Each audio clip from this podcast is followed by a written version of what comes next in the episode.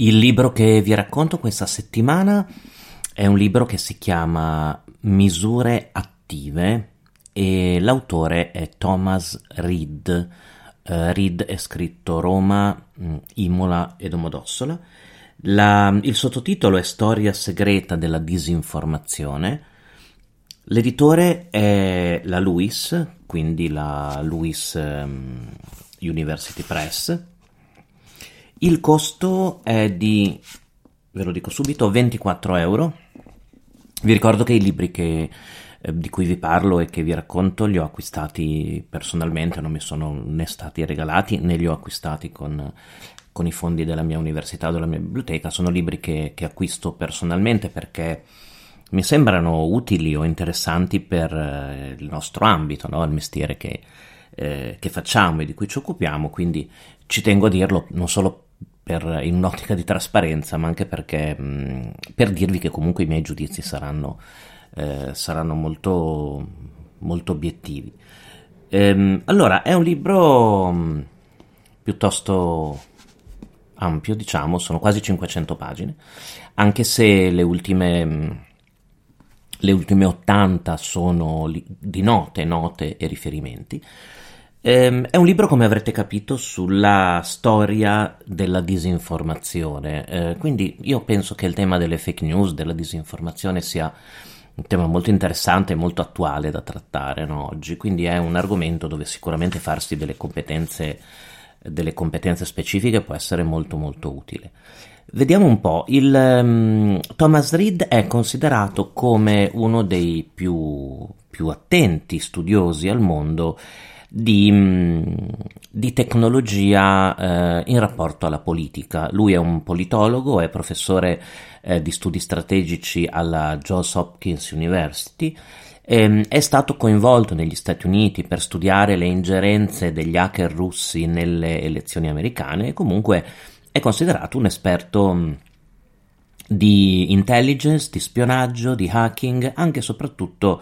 eh, correlato alle, al mondo politico. Si tratta di un lavoro eh, molto ampio di ricerca, una ricerca che è durata anni, un lavoro che ha anche condiviso con, con, in, in, sedi istituzionali, quindi si tratta di un libro piuttosto impegnativo per, per questa settimana, però molto spesso è, mm, è, più utile leggere un libro solo, eh, diciamo molto approfondito e molto preciso, eh, che leggerne tanti magari che poi lasciano un po' il, il tempo che trovano lasciano il quadro incompleto. Ora mm, vi leggo come viene presentato questo libro per darvi un'idea proprio del, del taglio. È un libro che mh, mm, si propone di ripercorrere la storia delle, mh, mm, delle cosiddette misure attive. Le misure attive sono quelle attività di influenza che vengono architettate da, dagli stati, dall'intelligence ad esempio, per cercare di raggiungere determinati obiettivi anche in altri stati. Ovviamente il primo, il primo tipo di misurativa che viene in mente sono la campagna di disinformazione per ehm, ad esempio alterare gli equilibri democratici in fase elettorale, in fase preelettorale ad esempio, però in realtà Thomas Reed illustra campagne di disinformazione che già dopo la rivoluzione russa hanno iniziato a eh, a, a, essere particolarmente efficaci. E vi ricorderete ad esempio che il periodo della guerra fredda e, e la, mh, mm, la, guerra che si crea tra la CIA e il KGB eh, eh, in quel periodo storico è molto, mh, mm, insomma, è molto significativa. Eh, il libro di Thomas Reed arriva fino al mondo digitale, quindi la fabbrica dei troll o fattoria dei troll di San Pietroburgo, ma anche le vicende di Wikileaks, di CryptoMe e di Chelsea Manning, di Snowden e come quindi sia cambiata la rivelazione di fonti o di informazioni riservate nella, nell'era digitale. In pratica è un libro di storia, eh, è anche organizzato in maniera eh, diacronica, attraversa, eh, attraversa il tempo, parte, vedremo, dagli inizi degli anni venti fino ad arrivare a al 2020. Vi ricordo che anche se è stato pubblicato nel 2022, anzi vado a vedere subito nella, nelle prime pagine per non darvi informazioni sbagliate, esatto, anche se è stato originariamente pubblicato negli Stati Uniti nel 2020, è stato poi tradotto eh, da Paolo Bassotti per la Lewis University Press nel 2022. Quindi per darvi un'idea, le vicende che tratta questo libro arrivano fino al, al 2020. Vi dicevo, è un libro di storia, è la storia della disinformazione professionale così come viene organizzata dagli, stra- dagli stati. C'è una grandissima attività che Thomas Reed ha fatto di recupero di documentazione ufficiale e quindi vengono riportati dei, dei documenti, delle immagini, dei fotogrammi, dei, eh, diciamo de, degli scritti che, che, come posso dire, rendono comunque la lettura molto molto molto molto vivace. Allora, ovviamente il mio consiglio è di acquistarlo perché alla fine, dopo averlo letto con cura, mi è, mi è molto piaciuto, eh, ma soprattutto è una lettura che apre prospettive a volte anche poco note no, su questo tema. Poi ha un po' la grande, ha la grande, il grande vantaggio di, eh, di riunire comunque in un, in un manuale tanti aspetti che spesso sono, sono, frammentati in altri studi o in altri scritti. Lo sfoglio con voi, sentirete un po' il rumore nel mio microfono del, del libro che il fruscio del, delle pagine, però per eh, dirvi nel dettaglio che cosa vi che cosa, che cosa ho trovato, come se fossimo in libreria insieme, no? lo guardiamo e lo commentiamo insieme. C'è una prima parte introduttiva eh, di definizione di che cosa sia la disinformazione e quindi ehm, Thomas Reed cerca di definire l'evoluzione della disinformazione che divide in ondate in questa prima parte. No? Dice viviamo in un'era di disinformazione, però non siamo arrivati improvvisamente alla situazione odierna, ma eh, nel corso della Grande Depressione e tra le due guerre all'inizio del Novecento comincia la prima ondata di disinformazione. Poi, dice Thomas Reed, abbiamo la Seconda Guerra Mondiale e dopo, subito dopo la seconda guerra mondiale, poi dopo la fine degli anni 70 e poi dopo attorno al 2010 con la quarta ondata di disinformazione che è prettamente correlata alla cosiddetta internet culture, cioè alla diffusione della, mm, della società digitale. Dopo aver fatto questa introduzione storica spiega che cosa significhi misure attive e quindi tutte le varie modalità di intervento degli stati nei confronti di altri stati e di ingerenza, potremmo dire, per alterare i dati, e poi comincia il, um, l'approccio diacronico, parte um, in un primo periodo temporale che eh, racchiude tra il 1921 e il 1945. Viene chiamato ingannare questa, questa parte. Ecco che allora il, um, il, primo capitolo che si intitola Il Trust, perché è riferito, leggerete, a un'operazione che si chiama um, Operation Trust, che è considerata una delle operazioni più, più spettacolari nella, nella storia de, dell'intelligence correlata a, al mondo delle spie comuniste. E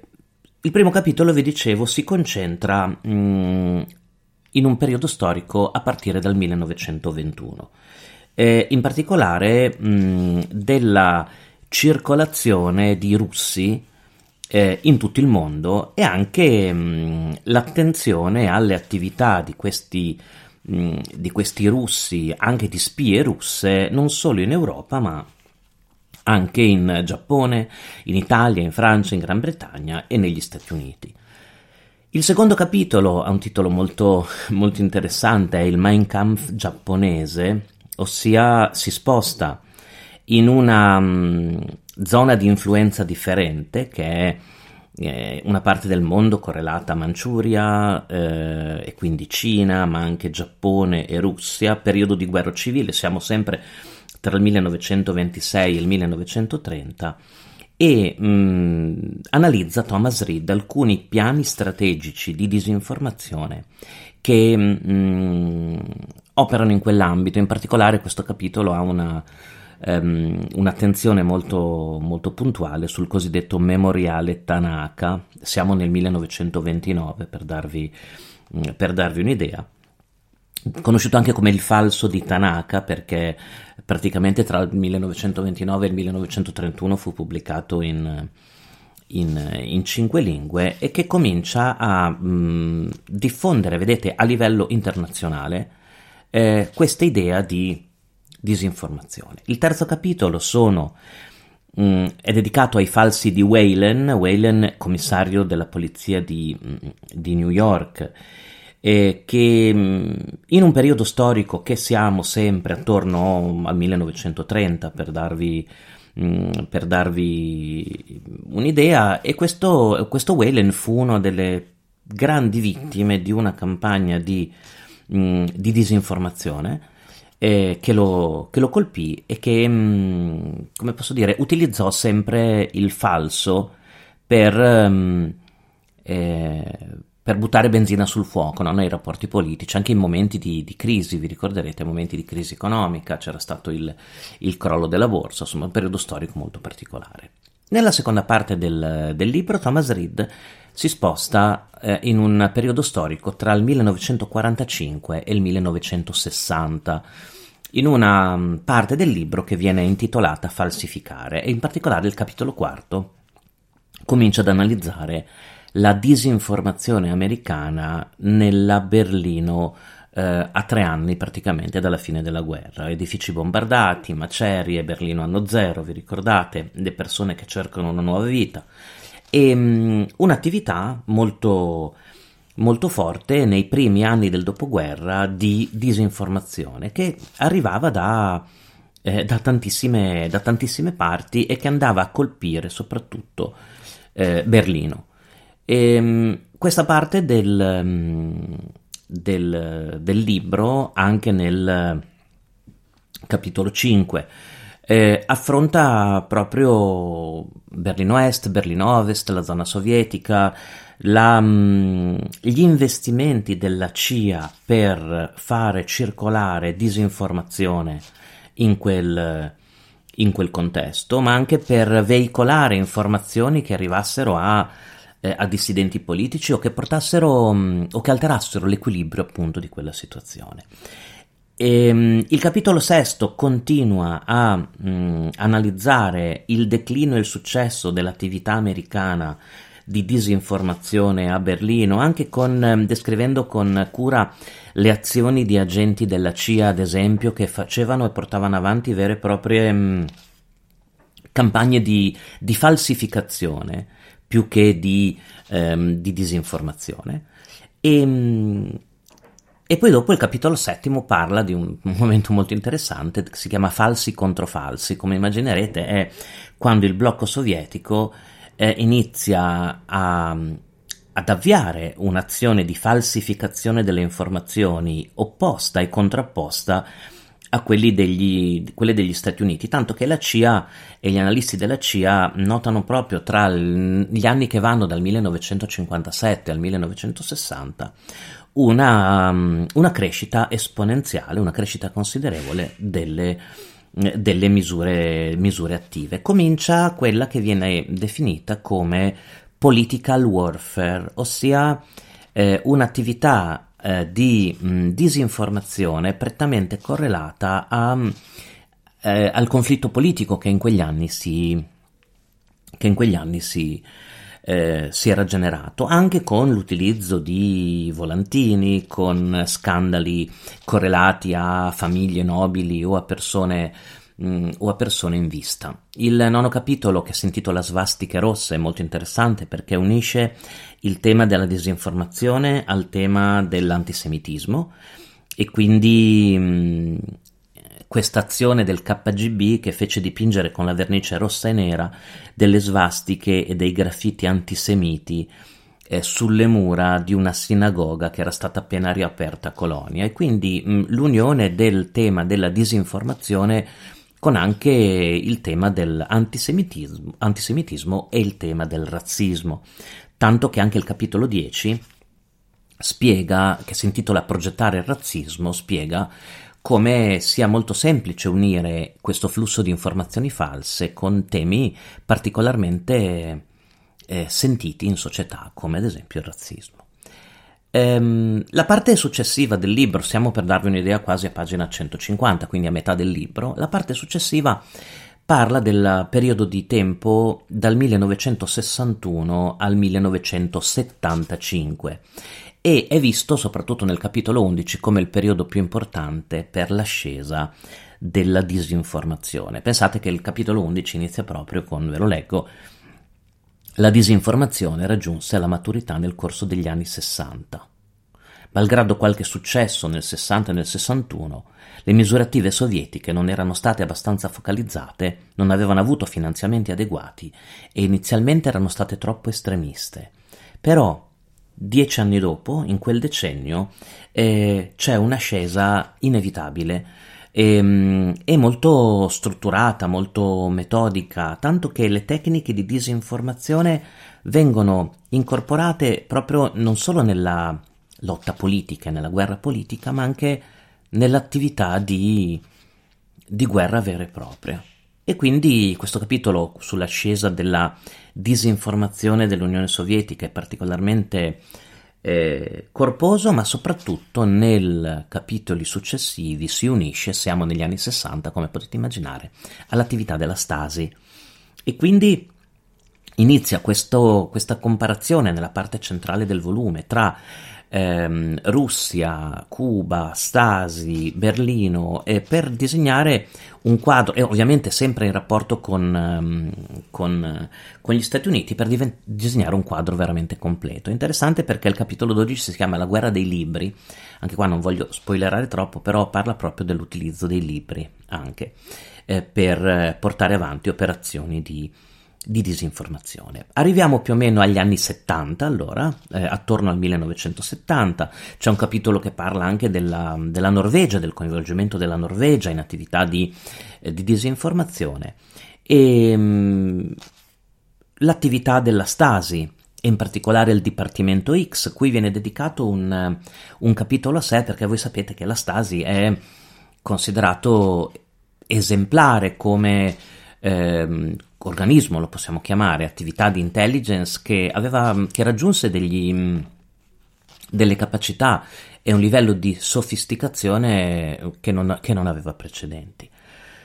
Passiamo poi al periodo tra gli anni 70 mm, e gli anni 80. Beh, negli anni 70 c'è un capitolo dedicato a questi libri che uscivano, che venivano pubblicati, si chiamava il Who's Who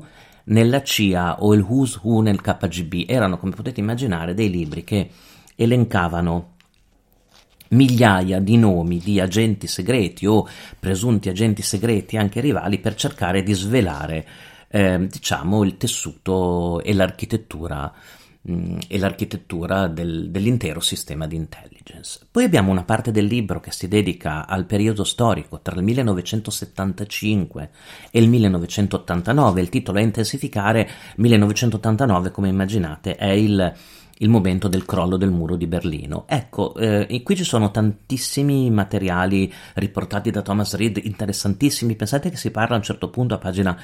232 delle Brigate Rosse, del, mm, del rapimento Moro e anche mh, mm, l'attività di falsificazione di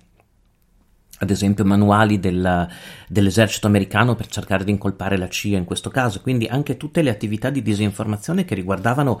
casi di cronaca non soltanto tra mh, mm, diciamo il blocco dell'Unione Sovietica e gli Stati Uniti, ma anche in paesi, mh, in paesi amici. Questa parte si conclude con ehm, la creazione, proprio anche fisicamente, di palazzi, ad esempio in Unione Sovietica, eh, dedicati a attività di disinformazione, quindi sedi sempre più raffinate, eh, sempre più raffinate che mm, con personale dedicato a diffondere informazioni false. Il capitolo diciottesimo si intitola La bomba al neutrone, anche questo è interessantissimo, sapete che le armi al neutrone hanno sempre avuto un fascino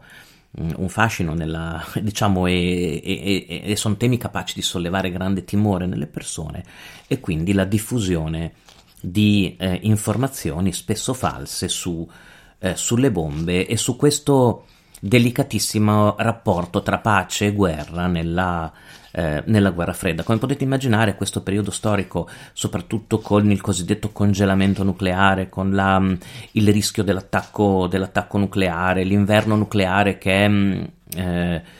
descritto nel capitolo 21 con la corsa non soltanto a test nucleari che venivano ripresi e venivano diffusi, ma anche a assoldare ricercatori o persone particolarmente competenti su questi temi, eh, possiamo considerarlo come un momento veramente critico del tema della disinformazione. Il capitolo 22 è dedicato all'AIDS. Eh, alla, siamo a metà degli anni 80, dopo, subito dopo l'82, e mm, la diffusione di false informazioni, di disinformazione anche su questo, eh, su questo fenomeno, e poi dopo, alla fine degli anni 80, comincia a diciamo, raggiunge la sua completezza anche dal punto di vista delle strategie l'idea di misure attive e di conseguenza quest'idea di mh, mm, di avviare delle vere e proprie campagne eh, per alterare, come dicevo, gli equilibri democratici. Ehm, il periodo successivo, 1990-2014, è stato intitolato Hackerare, con un termine non particolarmente bello, però parla delle misure digitali, ossia come la disinformazione si sposta pian piano con la diffusione dei primi computer, dei nuovi strumenti di comunicazione eh, sul, nel mondo digitale. Un capitolo è dedicato a, a criptomia, Wikileaks e più o meno anni 90, anni 90, primi anni 2000 e all'idea della diffusione di notizie riservate ma anche di disinformazione tramite canali eh, che portano avanti l'idea di, di trasparenza, no? di trasparenza radicale e, um, il capitolo ventiseiesimo è dedicato ad Anonymous e quindi gli attivisti che mh, soprattutto tra il 2013 e il 2016 eh, cercano di, cioè entrano nella guerra dell'informazione sia mh, dei leak diffondendo determinati contenuti sia diffondendo determinate mh, notizie o, eh, o, prendendo posizione anche politica con riferimento a, a determinati temi. Il capitolo ventisettesimo è dedicato a eh, Sofassi e soprattutto al, ehm, al, alle misure attive digitali in contesti elettorali e quindi gli attacchi a eh, comitati elettorali e soprattutto il rapporto che, di, di, conflitto che si crea non soltanto nell'ambito del terrorismo, del cybercalifato, ma anche tra Russia e tra Unione Sovietica, tra Russia e, e Stati Uniti durante le le, mm, il contesto elettorale, vi ricorderete, e l'influenza eh, in, quel, mm, in, quell'ambito. Eh, la parte finale copre tra il 2015 e il 2017, vi dicevo, e si occupa proprio dei leak elettorali e quindi dell'attacco diretto